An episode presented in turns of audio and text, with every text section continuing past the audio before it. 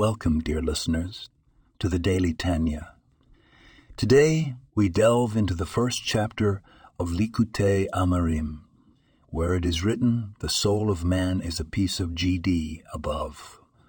Such profound words have significant implications for our everyday life. It means we all carry within us a spark of the divine, an innate potential for goodness, kindness, and spiritual greatness. As we go about our daily lives engaging in work, family, and social responsibilities, we must remember this divine spark within us. The Tanya reminds us that we aren't just physical beings striving to make a living, but spiritual beings with a divine mission. We are here to make this world a better, holier place, one good deed at a time.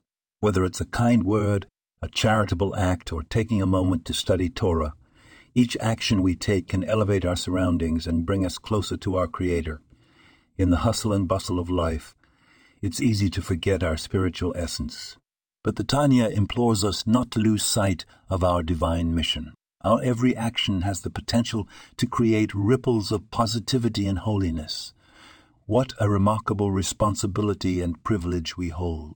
Remember, dear listeners, as you go about your day, that you are a piece of GDE above.